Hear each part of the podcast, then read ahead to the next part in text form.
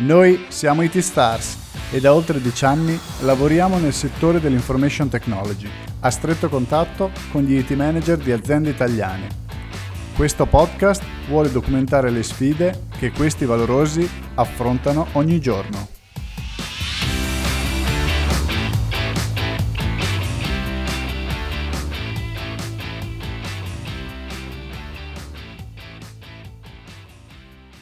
Benvenuti ad una nuova puntata del podcast IT Stars.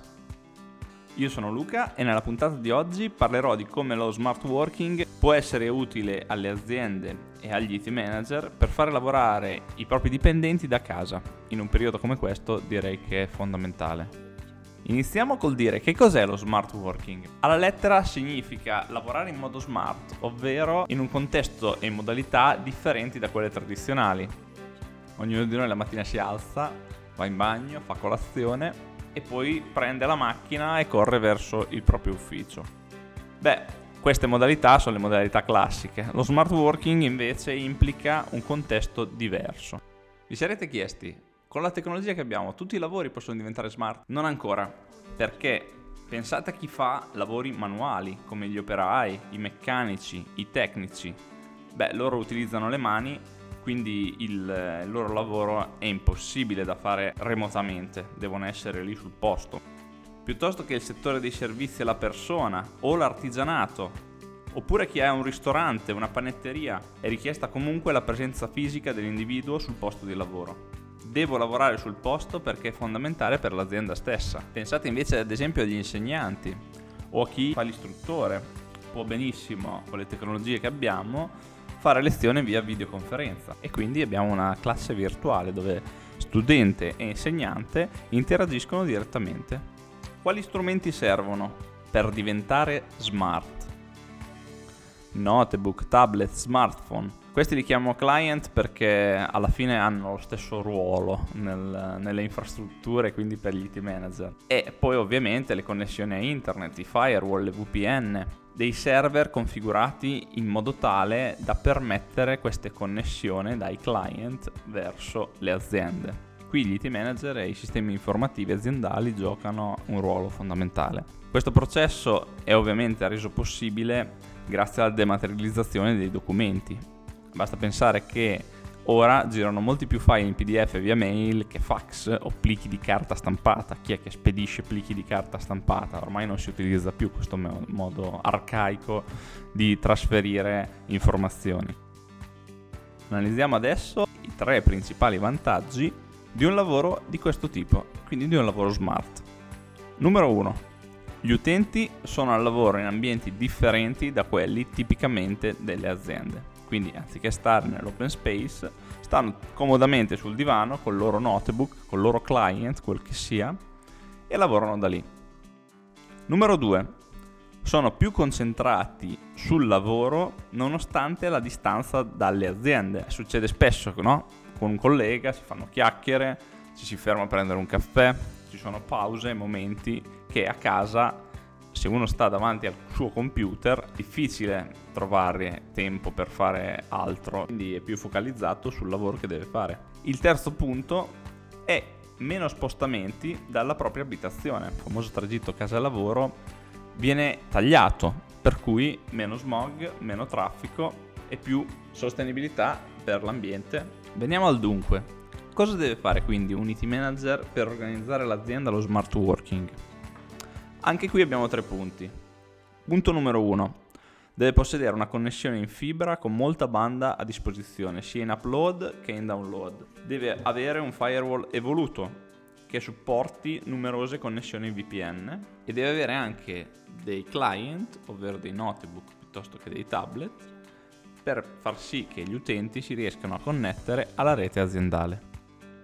Poi a contorno di tutto ciò esistono tutta una serie di software che permettono l'autenticazione degli utenti da remoto, la timbratura da remoto, piuttosto che portali web tipo splash page eh, delle connessioni wifi ai quali gli utenti riescono ad autenticarsi direttamente grazie al firewall all'interno della rete aziendale. Una volta completato questo processo è come se fisicamente l'utente siedesse al suo posto di lavoro, anche se in realtà è in camera piuttosto che sul divano, piuttosto che in salotto o in qualsiasi altro posto di casa sua.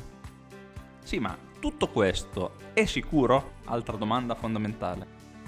Certo, perché quando parliamo di VPN, Virtual Private Network, si parla di un canale cifrato, ovvero di un tunnel all'interno di internet tra il client, quindi il notebook, il tablet, lo smartphone, ed il firewall aziendale. La connessione che si crea è una connessione sicura e non attaccabile da soggetti esterni. Questo tipo di collegamenti possono essere utilizzati per svariati lavori che si possono fare da remoto. Quindi tipicamente ci si collega in un ambiente virtualizzato alle proprie macchine virtuali. Queste macchine virtuali hanno diversi tipi di funzionalità e possono fare lavorare. Sia la persona che lavora con il suo computer e magari edita file di testo piuttosto che progetti, piuttosto che altri documenti, sia dal progettista CAD che magari utilizza software per la modellazione 3D come Solid Edge piuttosto che Revit o altri prodotti e va ad elaborare un disegno composto da centinaia e centinaia di pezzi, qualcosa di molto complicato che quando viene preso e mosso con il mouse può laggare nel gergo tecnico, quindi avere dei piccoli ritardi e le tecnologie oggi disponibili permettono quindi la virtualizzazione anche delle workstation grafiche. Mi viene in mente la suite Horizon di VMware perché utilizza dei protocolli di connessione che permettono di, non dico portare a zero, ma di ridurre al minimo possibile i lag. Quindi vado a garantire la stessa user experience di una workstation fisica.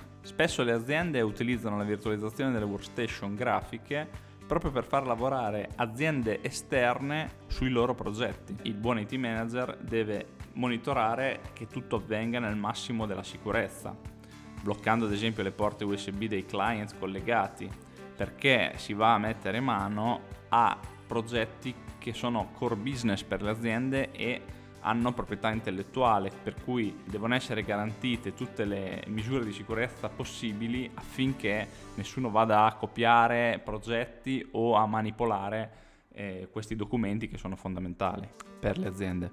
Quindi diciamo che la virtualizzazione diventa uno strumento in più in mano agli IT manager anche per far lavorare da fuori i dipendenti della propria azienda con la massima tranquillità, se configurato a dovere. Per ora è tutto, ti ringrazio per aver ascoltato questo podcast e vorrei concludere con un mio pensiero riassuntivo un po' di quello che ci siamo detti. Lavorare smart, lavorare da casa o da qualsiasi altra location è possibile e rende gli smart worker più produttivi e felici rispetto a recarsi tutti i giorni quotidianamente sul posto di lavoro. Molte aziende si sono già organizzate da anni e permettono una o due giornate a settimana di smart working ai propri dipendenti. Altre si stanno organizzando in tal senso, soprattutto in questo periodo d'emergenza. La tecnologia c'è, bisogna intraprendere una strada che in realtà è quella più utile sia per il lavoratore, sia per l'azienda, sia per l'ambiente. Bene, per oggi è tutto. Se non l'hai ancora fatto, ti invito a iscriverti alla nostra newsletter e a seguirci sul sito IT Staff. Ciao, alla prossima puntata!